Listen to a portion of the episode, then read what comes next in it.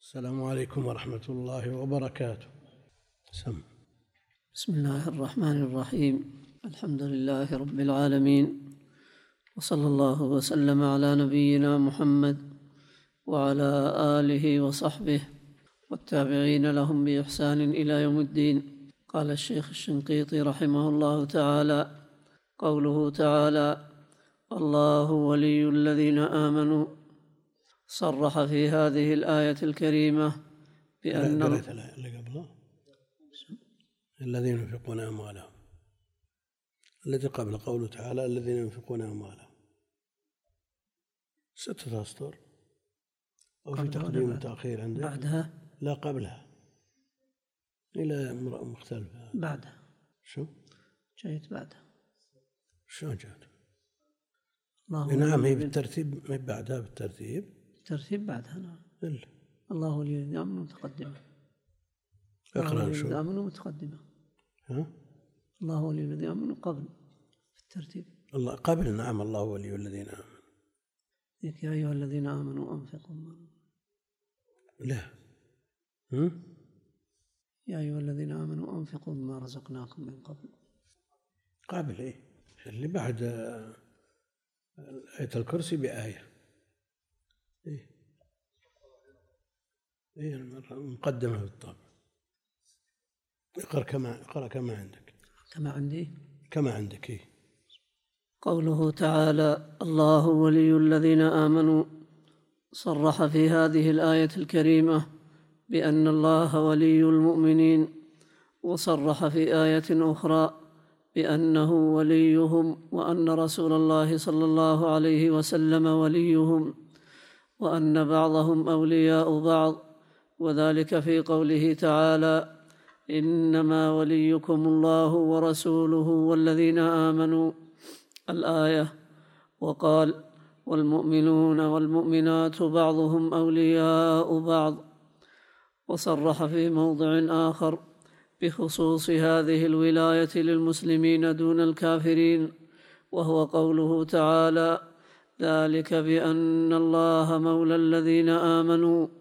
وأن الكافرين لا مولى لهم. وصرح في موضع آخر بأن نبيه صلى الله عليه وسلم أولى بالمؤمنين من أنفسهم وهو قوله تعالى النبي أولى بالمؤمنين من أنفسهم.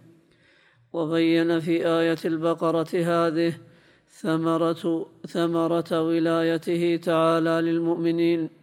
وهي إخراجه لهم من الظلمات إلى النور بقوله تعالى الله ولي الذين آمنوا يخرجهم من الظلمات إلى النور وبين في موضع آخر أن من ثمرة ولايته إذهاب الخوف والحزن عن أوليائه وبين أن ولايتهم له تعالى بإيمانهم.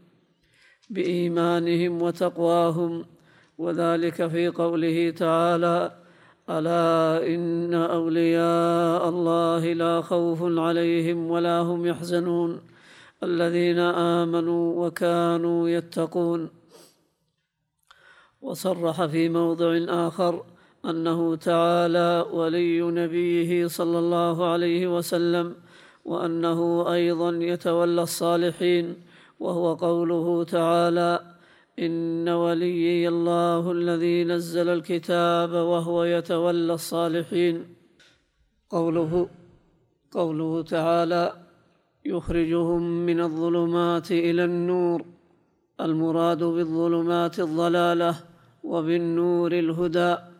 وهذه الآية يفهم منها أن طرق الضلال متعددة لجمعه الظلمات وأن طريق الحق واحدة لإفراده النور وهذا المعنى المشار إليه المشار إليه هنا بينه تعالى في مواضع أخر كقوله وأن هذا صراطي مستقيما فاتبعوه ولا تتبعوا السبل فتفرق بكم عن سبيله.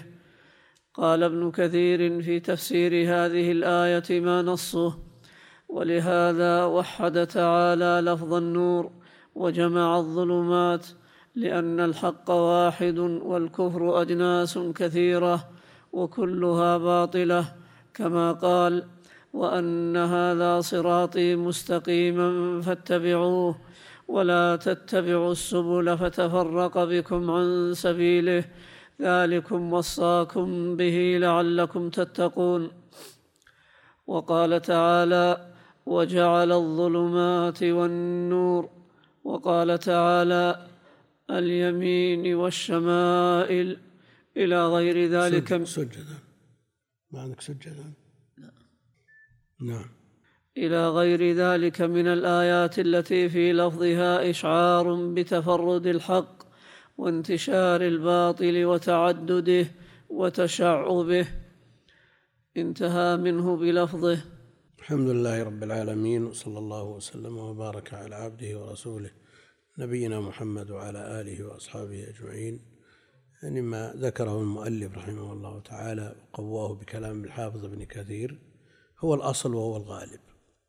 لكن جاء في قوله جل وعلا يهدي به من اتبع رضوانه سبل السلام. سبل السلام. فجمع السبل ووصفها بأنها سبل السلام لأن من يسلكها فهو سالم بإذن الله. لأن هذا السبيل وإن كان في الأصل واحد إلا أن له شعب تتفرع منه وهي موصلة إلى السلام والسلامة. ولذا تجدون أبواب الجنة ثمانية. كل عبادة لها باب فكل عبادة سبيل. يوصل إلى هذا الباب الموصل إلى دار السلام. فكلام المؤلف رحمه الله تعالى هو الأصل كلام الحافظ ابن كثير ظاهر رحمه الله لكن الآية لا بد من الإجابة عنها. الأصل أن الصراط واحد وأن هذا صراطي مستقيما. لكن هذا الصراط وهذا السبيل قل هذه سبيلي يعني طريقتي لكن هذه السب... السب... هذا الصراط وهذا السبيل يتفرع منه سبل كلها موصلة إليه إلى إلى إلى إلى دار السلام. ولذلك مثل ما ذكرنا أبواب الجنة ثمانية. الصيام له باب والجهاد له باب وكذا له باب إلى آخره. أبواب وهذه كلها مرتبطة بالسبل سبل السلام. هذه الأبواب مرتبطة بسبل السلام التي أوصلت إلى هذه الأبواب التي يولج منها إلى دار السلام. نعم. قوله تعالى والذين كفروا أولياؤهم الطاغوت. الآية قال بعض العلماء الطاغوت الشيطان. ويدل, ويدل لهذا قوله تعالى إنما ذلكم الشيطان يخوف أولياءه. أي يخوفكم من أوليائه. وقوله تعالى الذين آمنوا يقاتلون في سبيل العائق من كثير من أعمال الخير والدين والعائق عن بيان الحق والعمل به الشيطان. الشيطان يخوفكم أولياء لا تفعلوا كذا يثور العدو. لا تفعلوا كذا آه، تفعلوا يفعل بكم العدو كذا. فهو يخوف يخوف المسلمين من أو من أوليائه. ترى أمريكا تبي تفعل واليهود يفعلون والرافضة يفعلون وكل يفعلون ثم لا نفعل خيرا ولا نترك شرا. بهذه بهذا التخويف. إنما ذلكم الشيطان يخوف أولياءه يعني يخوفكم من أوليائه أو بأوليائه سوف يفعلون وسوف يتركون وهذه حجة كثير من الناس الذين تقاعسوا عن بيان الحق والعمل به. يرتكبون المحرمات مداهنة للعدو مخافة منه وذلك مجرد تخويف من الشيطان ولو أنهم توكلوا على الله. وارتبطوا به ووثقوا به لكفاهم الشيطان وأولياء الشيطان. نعم. وقوله تعالى الذين نعم آمنوا نعم.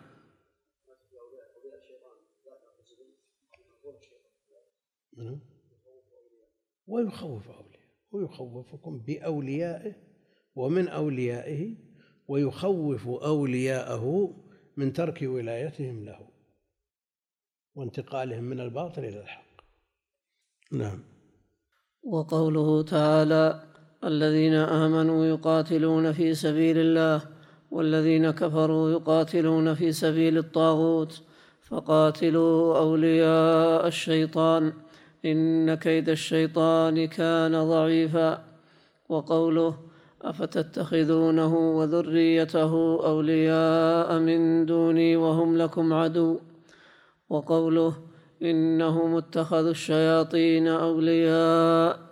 الآية والتحقيق أن كل ما عبد من دون الله فهو طاغوت والحظ بقيد, بقيد أن يكون راضيا بذلك. ما عبد من دون الله وهو راضٍ.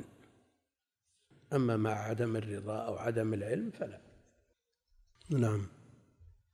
والحظ الأكبر من ذلك للشيطان كما قال تعالى ألم أعهد إليكم يا بني آدم ألا تعبدوا الشيطان؟ وقال إن يدعون إلا إناثا وإن يدعون إن يدعون من دونه إلا إناثا وإن يدعون إلا شيطانا مريدا. وقال عن خليله إبراهيم يا أبت لا تعبد الشيطان. وقال وإن الشياطين ليوحون إلى أوليائهم ليجادلوكم وإن أطعتموهم إنكم لمشركون. إلى غير ذلك من الآيات. يقول الشيخ رحمه الله والحظ الأكبر من ذلك للشيطان بل الحظ كله للشيطان. يقول الشيخ الحظ الأكبر من ذلك للشيطان بل الحظ في ذلك كله إنما هو للشيطان. لأن ما يعبد في الصورة في الظاهر إنما هو بتسويل الشيطان وبإغواء الشيطان. إذا رجع ذلك كله إلى الشيطان. نعم. قوله تعالى الذين ينفقون أموالهم في سبيل الله ثم لا يتبعون ما هذه الآية المقدمة. عندنا الآية مقدمة هذه. شوفها قبل الله ولي الذين آمنوا. عندك افتش ورقه نعم. قوله تعالى الذين ينفقون أموالهم في سبيل الله ثم لا يتبعون ثم لا يتبعون ما أنفقوا منا ولا أذى لهم أجرهم عند ربهم. ولا خوف عليهم ولا هم يحزنون. يفهم من هذه الآية أن من أتبع إنفاقه المن والأذى لم يحصل له هذا الثواب المذكور هنا في قوله لهم أجرهم عند ربهم ولا خوف عليهم ولا هم يحزنون. لأن الأجر المرتب على الإنفاق في سبيل الله مقيد بقيد وعدم إتباع ذلك بالمن والأذى. فإذا لم يحصل هذا القيد لم يحصل الاجر المرتب عليه. نعم. وقد صرح تعالى بهذا المفهوم في قوله يا أيها الذين آمنوا لا تبطلوا صدقاتكم بالمن والأذى. الآية قوله تعالى كالذي ينفق ماله رئاء الناس. بين أن المراد بالذي الذين بقوله لا يقدرون على شيء مما كسبوا. قوله تعالى الذي في الأصل للمفرد والذين للجمع لكن الذي من صيغ العموم تعم أفراد متعددين ولذلك أعاد الضمير عليهم بالجمع. نعم. مثل من؟ من تعيد عليها الضمير بالمفرد باعتبار اللفظ وتعيد عليها الضمير بالجمع باعتبار المعنى. نعم. قوله تعالى للفقراء الذين أحصروا في سبيل الله الآية لم يبين هنا سبب فقرهم ولكنه بين في سورة الحشر أن سبب فقرهم هو إخراج الكفار لهم من ديارهم وأموالهم. بقوله للفقراء المهاجرين الذين أخرجوا من ديارهم وأموالهم. الآية قوله تعالى والذين أخرجوا من ديارهم وأموالهم فرد من أفراد ما جاء في هذه الآية. نعم. قوله تعالى فمن جاءه موعظة من يعني ربه هو فرد وليس بقيد. لو قلنا فرد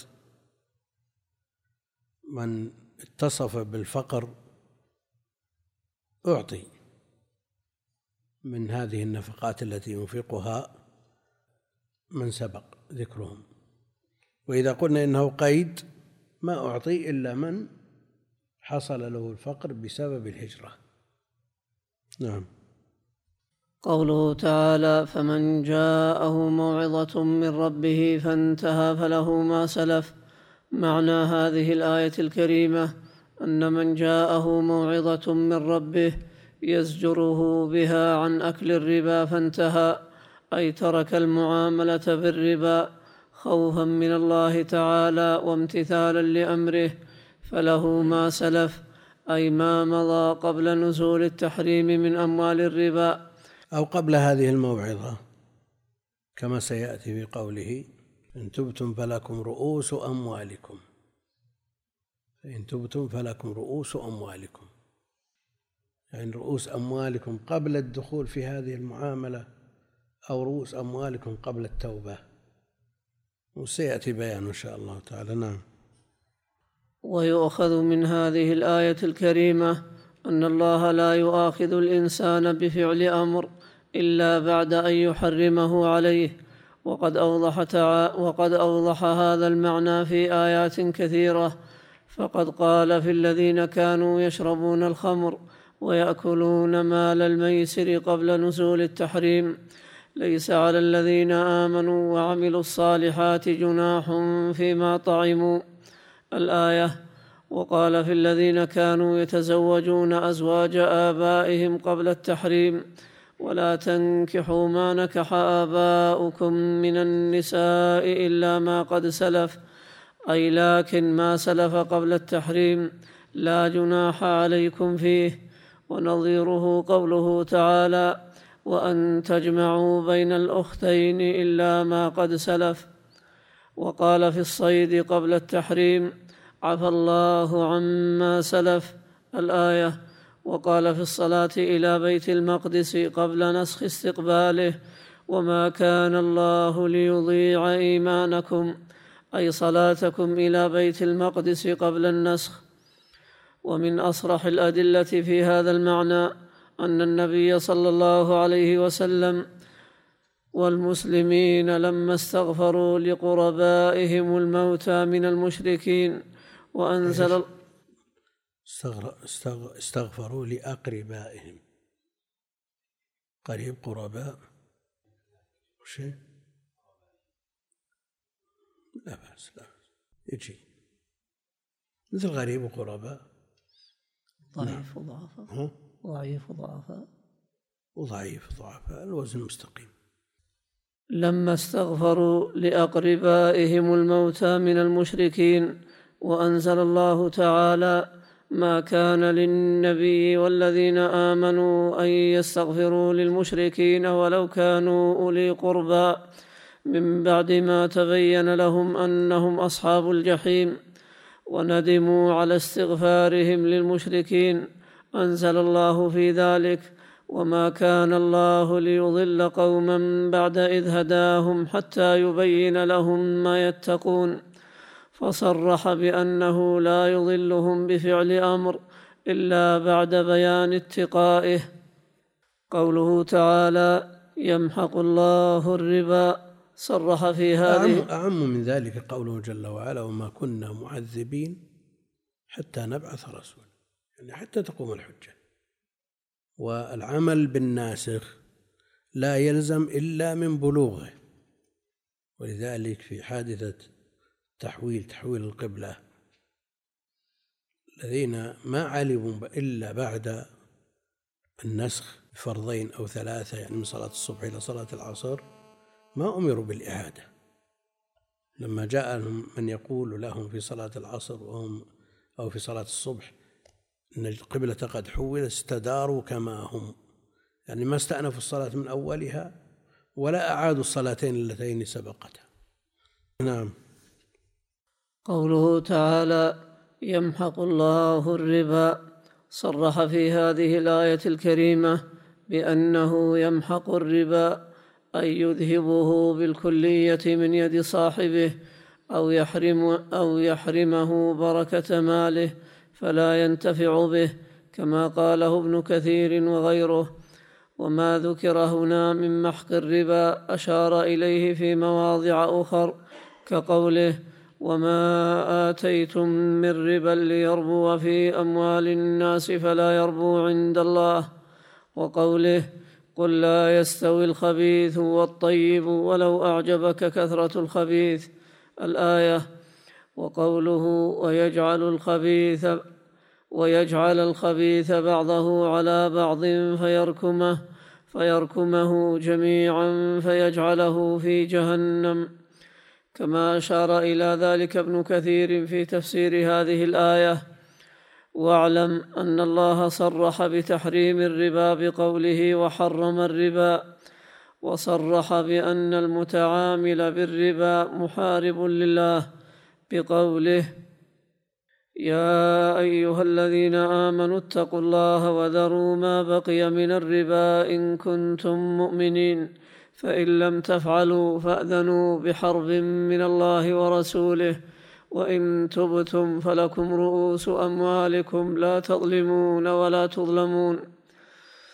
وصرح بأن آكل الربا لا يقوم أي من قبره يوم القيامة إلا كما يقوم الذي يتخبطه الشيطان من المس بقوله الذين يأكلون الربا لا يقومون إلا كما يقوم الذي يتخبطه الشيطان من المس. ذلك بأنهم قالوا إنما البيع مثل الربا. والأحاديث في ذلك كثيرة جدا. حتى صرح جمع من المفسرين بأن آكل الربا يبعث يوم القيامة مجنونا. صلى الله العافية نعم. واعلم أن الربا منه ما أجمع المسلمون على منعه ولم يخالف فيه أحد وذلك كرب الجاهلية وهو أن يزيده في الأجل على أن يزيده الآخر في قدر الدين. وربا النساء بين الذ...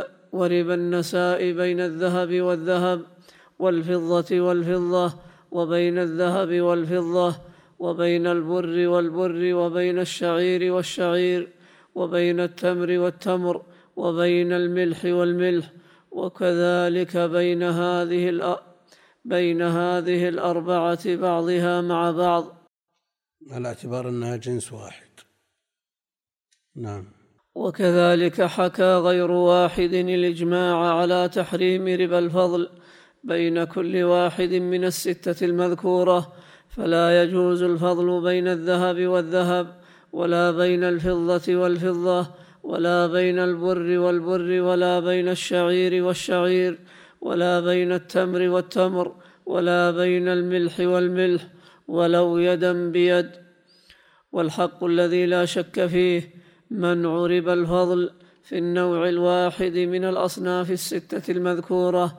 فإن قيل ثبت في الصحيح عن ابن عباس عن أسامة بن زيد أن رسول الله صلى الله عليه وسلم قال لا ربا إلا في النسيئه وثبت في الصحيح عن أبي المنهال أنه قال سألت البراء بن عازب وزيد بن أرقم عن الصرف فقالا كنا تاجرين على عهد رسول الله صلى الله عليه وسلم فسألنا رسول الله صلى الله عليه وسلم عن الصرف فقال ما كان منه يدا بيد فلا بأس وما كان منه نسيئة فلا. فالجواب من أوجه الأول أن مراد النبي صلى الله عليه وسلم بجواز الفضل ومنع النسيئة فيما رواه عنه أسامة والبراء وزيد إنما هو في جنسين مختلفين بدليل الروايات الصريحة المصرحة بأن ذلك من قوله عليه الصلاة والسلام فإذا اختلفت الأصناف فبيعوا كيف شئتم.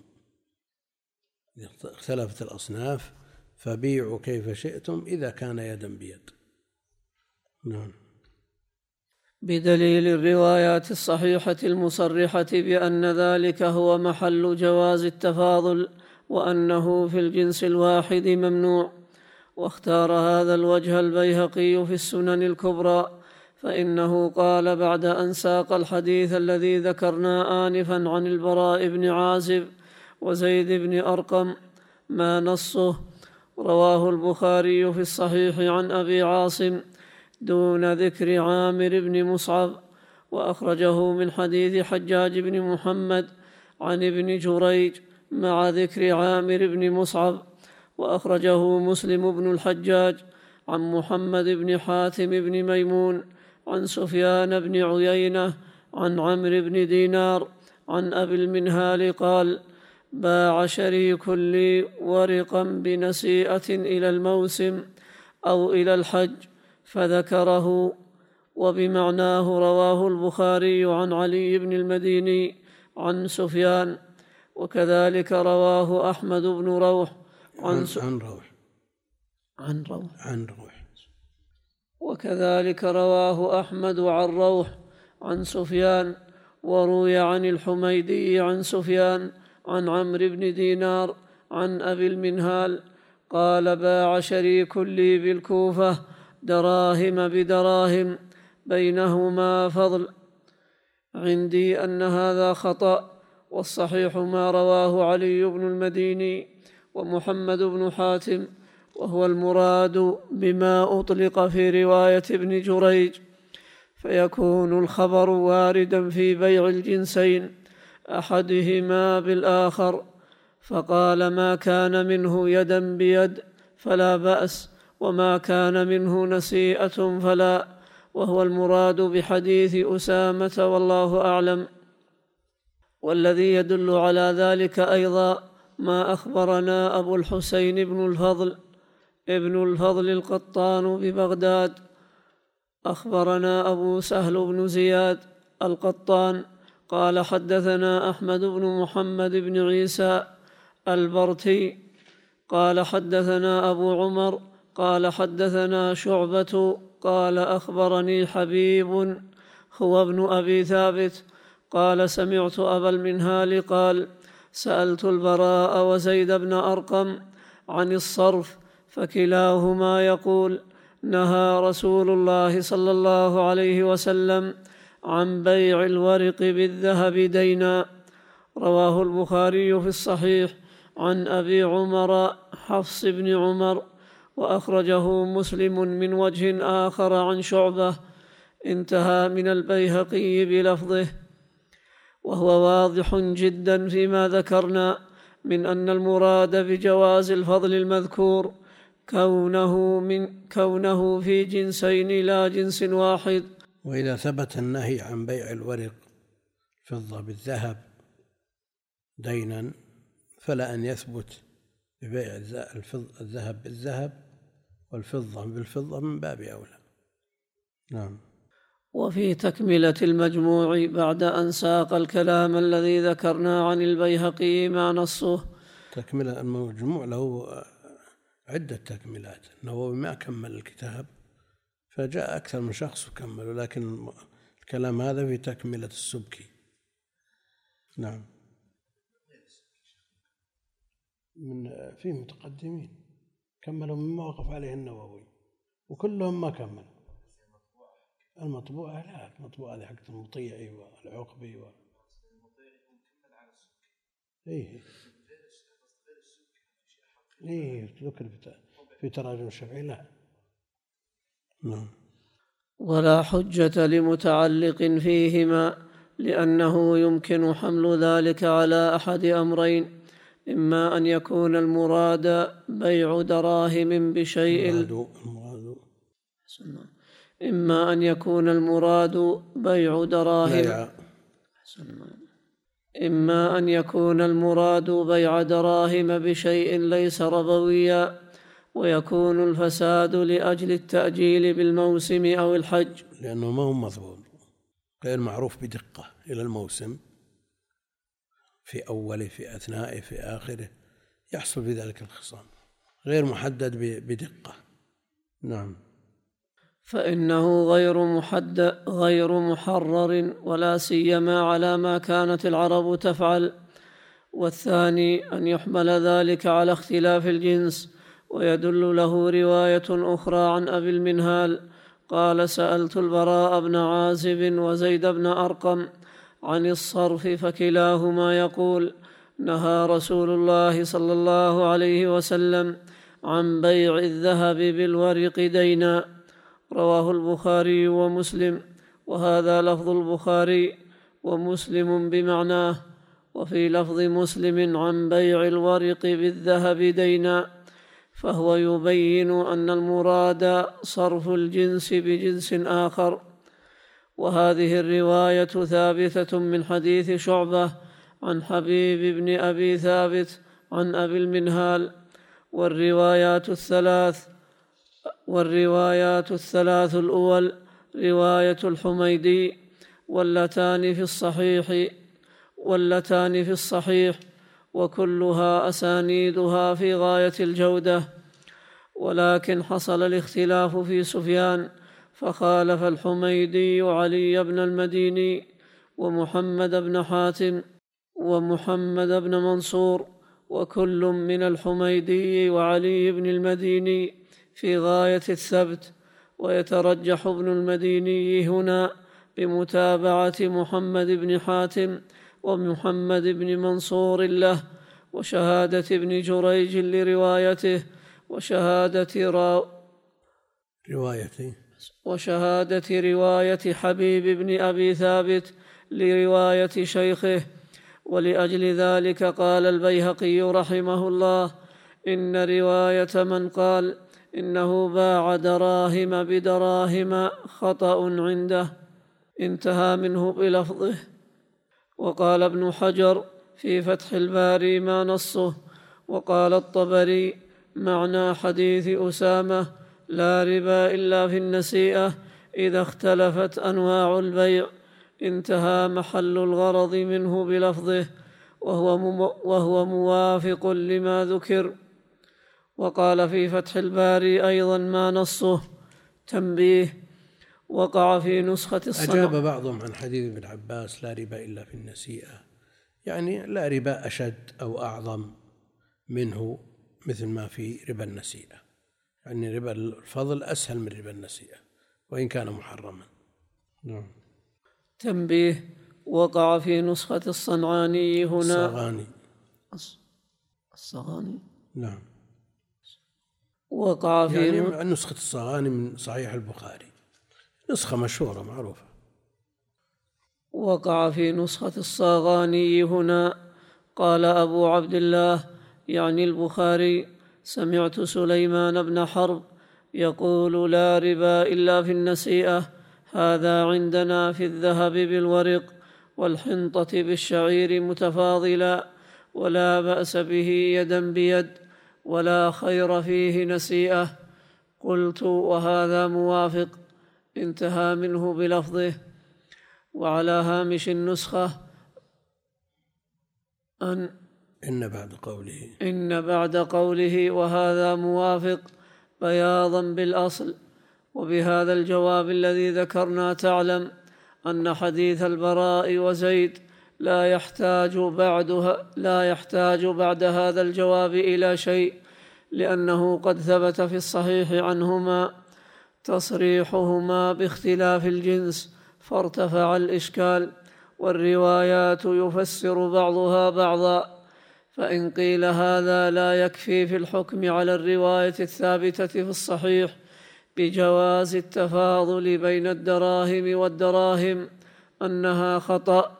إذ لقائل أن يقول لا منافاة بين الروايات المذكورة فإن منها ما أطلق فيه الصرف ومنها ما بين أنها دراهم بدراهم فيحمل المطلق على المقيد جمعا بين الروايتين فإن إحداهما بينت ما أبهمته الأخرى. ويكون حديث حبيب بن أبي ثابت حديثا آخر واردا في الجنسين وتحريم النساء فيهما ولا تنافي في ذلك ولا تعارض. فالجواب على تسليم هذا بأمرين أحدهما أن إباحة ربا الفضل منسوخة والثاني أن أحاديث ربا الفضل أرجح تحريم تحريم. تحريم. أحاديث تحريم ربا الفضل. والثاني أن أحاديث تحريم ربا الفضل أرجح وأولى بالاعتبار على تقدير عدم النسخ من أحاديث إباحته. و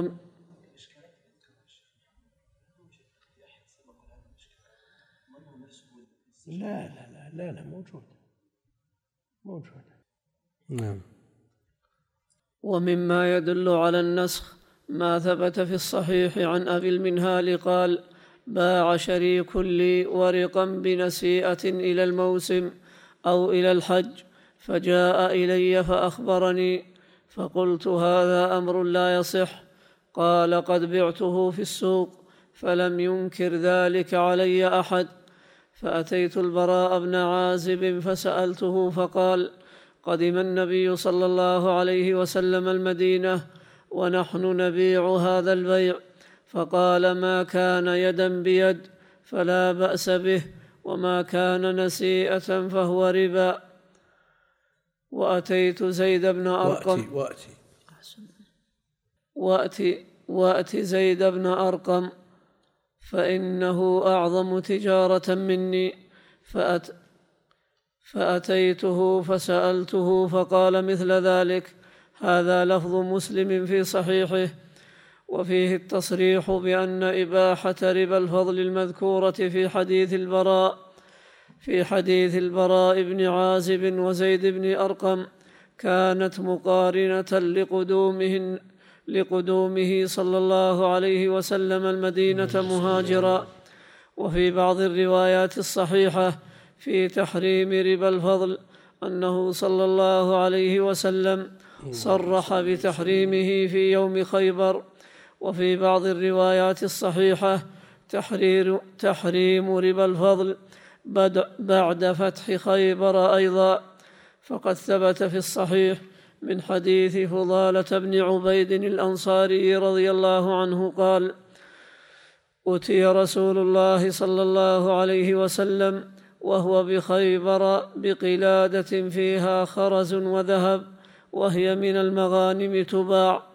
فأمر رسول الله صلى الله عليه وسلم بالذهب الذي في القلادة فنزع وحده ثم قال لهم رسول الله صلى الله عليه وسلم الذهب بالذهب وزنا بوزن. هذا لفظ مسلم في صحيحه وفي لفظ له في صحيحه أيضا. عن فضالة بن عبيد قال اشتريت يوم خيبر قلادة باثني عشر دينارا فيها ذهب وخرز ففصلتها فوجدت فيها أكثر من اثني عشر دينارا. فذكرت ذلك للنبي صلى الله عليه وسلم فقال لا تباع حتى تفصل. وفي لفظ له في صحيحه أيضا نعم لا تباع حتى تفصل. فيعزل الخرز عن الذهب لتتحقق المساواة. ما يكفي أن يكون مع الذهب شيء ويقدر الذهب بمقدار الذهب الذي هو في مقابله. لا لأن الجهل بالتساوي كالعلم بالتفاضل. منزل منزلة العلم بالتفاضل. لا بد من العلم بالتساوي. وإذا كان هذا في الذهب فبلال باع تمرا من النوع الردي الصاع بالصاعين ثم من الجيد فجاء به إلى النبي عليه الصلاة والسلام فقال أوه غضب هذا الربا عين الربا؟ هذا الربا. بع الجمع بالدراهم واشتري بالدراهم جنيبا يعني من الجيد. نعم. وفي لفظ له في صحيحه أيضا عن فضالة رضي الله عنه قال كنا مع رسول الله صلى الله عليه وسلم يوم خيبر نبايع اليهود الوقية الذهب بالدينارين والثلاثة فقال رسول الله صلى الله عليه وسلم لا تبيعوا الذهب بالذهب إلا وزنا بوزن. وقد ثبت في الصحيحين من حديث أبي هريرة وأبي سعيد أن رسول الله صلى الله عليه وسلم بعث أخا بني عدي الأنصاري فاستعمله على خيبر فقدم بتمر جنيب فقال له رسول الله صلى الله عليه وسلم أكل تمر خيبر هكذا؟ قال لا والله يا رسول الله صلى الله عليه وسلم إن إنا لنشتري الصاع بالصاعين من الجمع. فقال رسول الصلاة في مثل هذا السياق الصلاة على النبي عليه الصلاة والسلام في مثل هذا السياق. والله يا رسول الله صلى الله عليه وسلم يبدو أنها مقحمة. السامع لذكره عليه الصلاة والسلام يصلي عليه. نعم. فقال رسول الله صلى الله عليه وسلم لا تفعلوا ولكن مثلا بمثل أو بيعوا هذا واشتروا بثمن واشتروا بثمنه من هذا وكذلك الميزان. هذا لفظ مسلم في صحيحه وفي لفظ لهما عن أبي هريرة وأبي سعيد. نعم.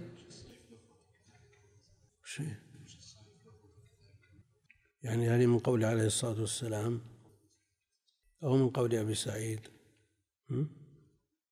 محكوم عليها بالإدراج لكن ما أشوف ما فيما يدل عليه.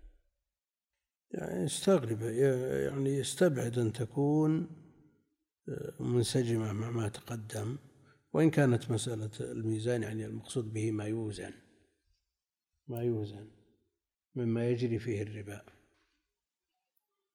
قال وكذلك الميزان لأن التمر مكيل التمر مكيل.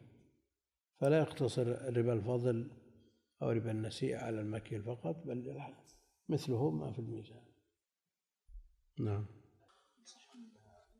والله ما أنا ما أشوف ما يدل على أنها مدرجة إلا أن أحيانا يستدلون على يستدلون على الإدراج وإن لم يرد في في طرق. أو في طريق من الطرق على نشوز الكلام يعني ما هو متسق. وأنه يعني ما يجي كلام النبوة بهذا السياق وأنه بكلام الفقهاء أو كلام العلماء أشبه. نعم. وفي لفظ لهما عن أبي هريرة وأبي سعيد أيضا أن رسول الله صلى الله عليه وسلم استعمل رجلا على خيبر فجاء بتمر جنيب فقال له رسول الله صلى الله عليه وسلم أكل تمر خيبر هكذا؟ قال لا والله يا رسول الله إنا لنأخذ الصاع من هذا بالصاعين والصاعين بالثلاثة. فقال رسول الله صلى الله عليه وسلم فلا تفعل بع الجمع بالدراهم ثم ابتع بالدراهم جنيبا. والأحاديث بمثله كثيرة وهي نص صريح في تصريحه صلى الله عليه وسلم بتحريم ربا الفضل بعد فتح خيبر. فقد اتضح لك من هذه الروايات الثابتة في الصحيح أن إباحة ربا الفضل كانت زمن قدومه صلى الله عليه وسلم المدينة مهاجرا وأن الروايات المصرحة بالمنع صرحت به في يوم خيبر وبعده. فتصريح النبي صلى الله عليه وسلم بتحريم ربا الفضل بعد قدومه المدينة بنحو ست سنين وأكثر منها يدل دلالة لا لبس فيها على النسخ. وعلى كل حال فالعبرة بالمتأخر وقد كانوا يأخذون بالأحدث فالأحدث وأيضا فالبراء وزيد رضي الله عنهما كانا غير بالغين في وقت تحملهما للحديث المذكور عن رسول الله صلى الله عليه وسلم بخلاف الجماعة من الصحابة الذين رووا عنه تحريم ربا الفضل فإنهم بالغون وقت التحمل ورواية البالغ وقت التحمل أرجح من رواية من تحمل وهو صبي. للخلاف فيها دون رواية المتحمل بالغا. وسن البراء وزيد وقت قدومه صلى الله عليه وسلم المدينة نحو عشر سنين. لما ذكره ابن عبد البر عن منصور بن, عن منصور بن سلمة الخزاعي. أنه روى بإسناده إلى زيد بن إلى زيد بن جارية أن رسول الله صلى الله حارثة. حارثة. حارثة. إلى زيد بن حارثة أن رسول الله صلى الله عليه وسلم استصغره يوم أحد والبراء بن عازب وزيد بن أرقم وأبا سعيد الخدري وسعد بن وسعد بن حبته وعبد الله بن عمر وعن الواقدي أن أول غزوة شهداها الخندق وممن قال بأن حديث البراء وزيد منسوخ رواية الحميدي. راويه راويه.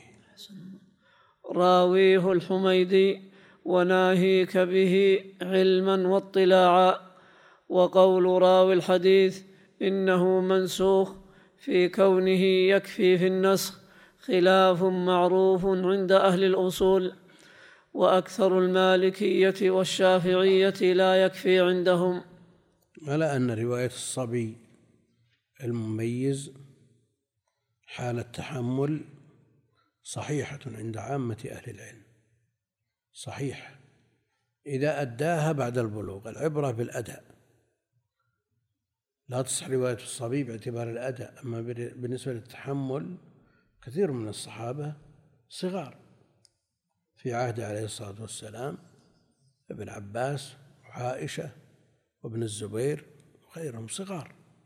صغار السن تحملوا أحاديث لكنهم أدوها بعد أن كلفوا. فالعبرة بتحقيق الشروط في حال الأداء لا في حال التحمل. ولذلك صححوا رواية الكافر إذا أدى بعد إسلامه. نعم. شوف. خولف في أصل الرواية. وخولف في أصل الرواية. من قبل من هو أرجح منه. أما كونه روى أن أن أن أن الفضل لا شيء فيه ثم قال إنه منسوخ هذا شيء ثاني. يعني رواية الحميدي خالف فيها في أصل الحكم والشواهد والمتابعات تدل على اختلاف الجنس. ورواية الحميدي تدل على اتحاد الجنس. الحميدي لماذا قال إنه منسوخ؟ علشان من من أجل أن يتفق مع ما استقر عليه الأمر ونقل فيه الإجماع من تحريم ربا الفضل إيه؟ نعم. والد سامة بن زيد. كبير كبير. إيه لا كبير زيد بن حارثة. من الراوي. عبد البر. وين هو. يبحث هذا وهذا. في كتب الصحابة عبد الله الإصابة موجود ولا الاستيعاب ولا شيء ولا ولا استغابة الظاهر الاستغابة موجود. زيد سمى نبوها يراجع إن شاء الله. نعم. فإن قيل ما قدمتم من كون تحريم ربا الفضل واقعا بعد إباحته يدل على النسخ في حديث البراء وزيد لعلم التاريخ فيهما وأن حديث التحريم هو المتأخر ولكن أين لكم معرفة ذلك في حديث أسامة؟ ومولد أسامة مقارب لمولد البراء وزيد لأن سن أسامة وقت وفاته صلى الله عليه وسلم عشرون سنة. من أسامة هذا؟ اسامه بن زيد ها؟ ابوه بعد مستصغر. إيه لا يراجع. نعم. شو؟ لا هو يقول مع المجموعة روى بإسناده إلى زيد بن حارثة قال في الأول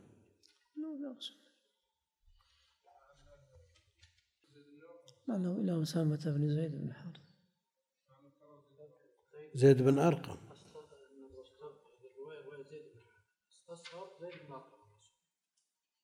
إلا زيد بن حارثة أن الرسول استصغره يعود إليه.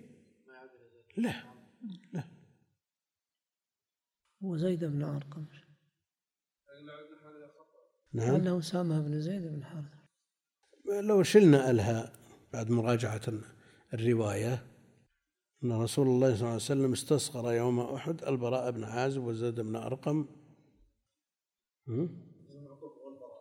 والبراء وغيره كلهم الموجودين. معروف. الراوي أسامة ولده. نعم. لأن سن أسامة وقت وفاته صلى الله عليه وسلم عشرون سنة وقيل ثمان عشرة. وسن البراء وزيد وقت وفاته صلى الله عليه وسلم نحو العشرين كما قدمنا ما يدل عليه. فالجواب أنه يكفي في النسخ معرفة أن إباحة ربا الفضل وقعت قبل تحريمه والمتأخر يقضي على المتقدم.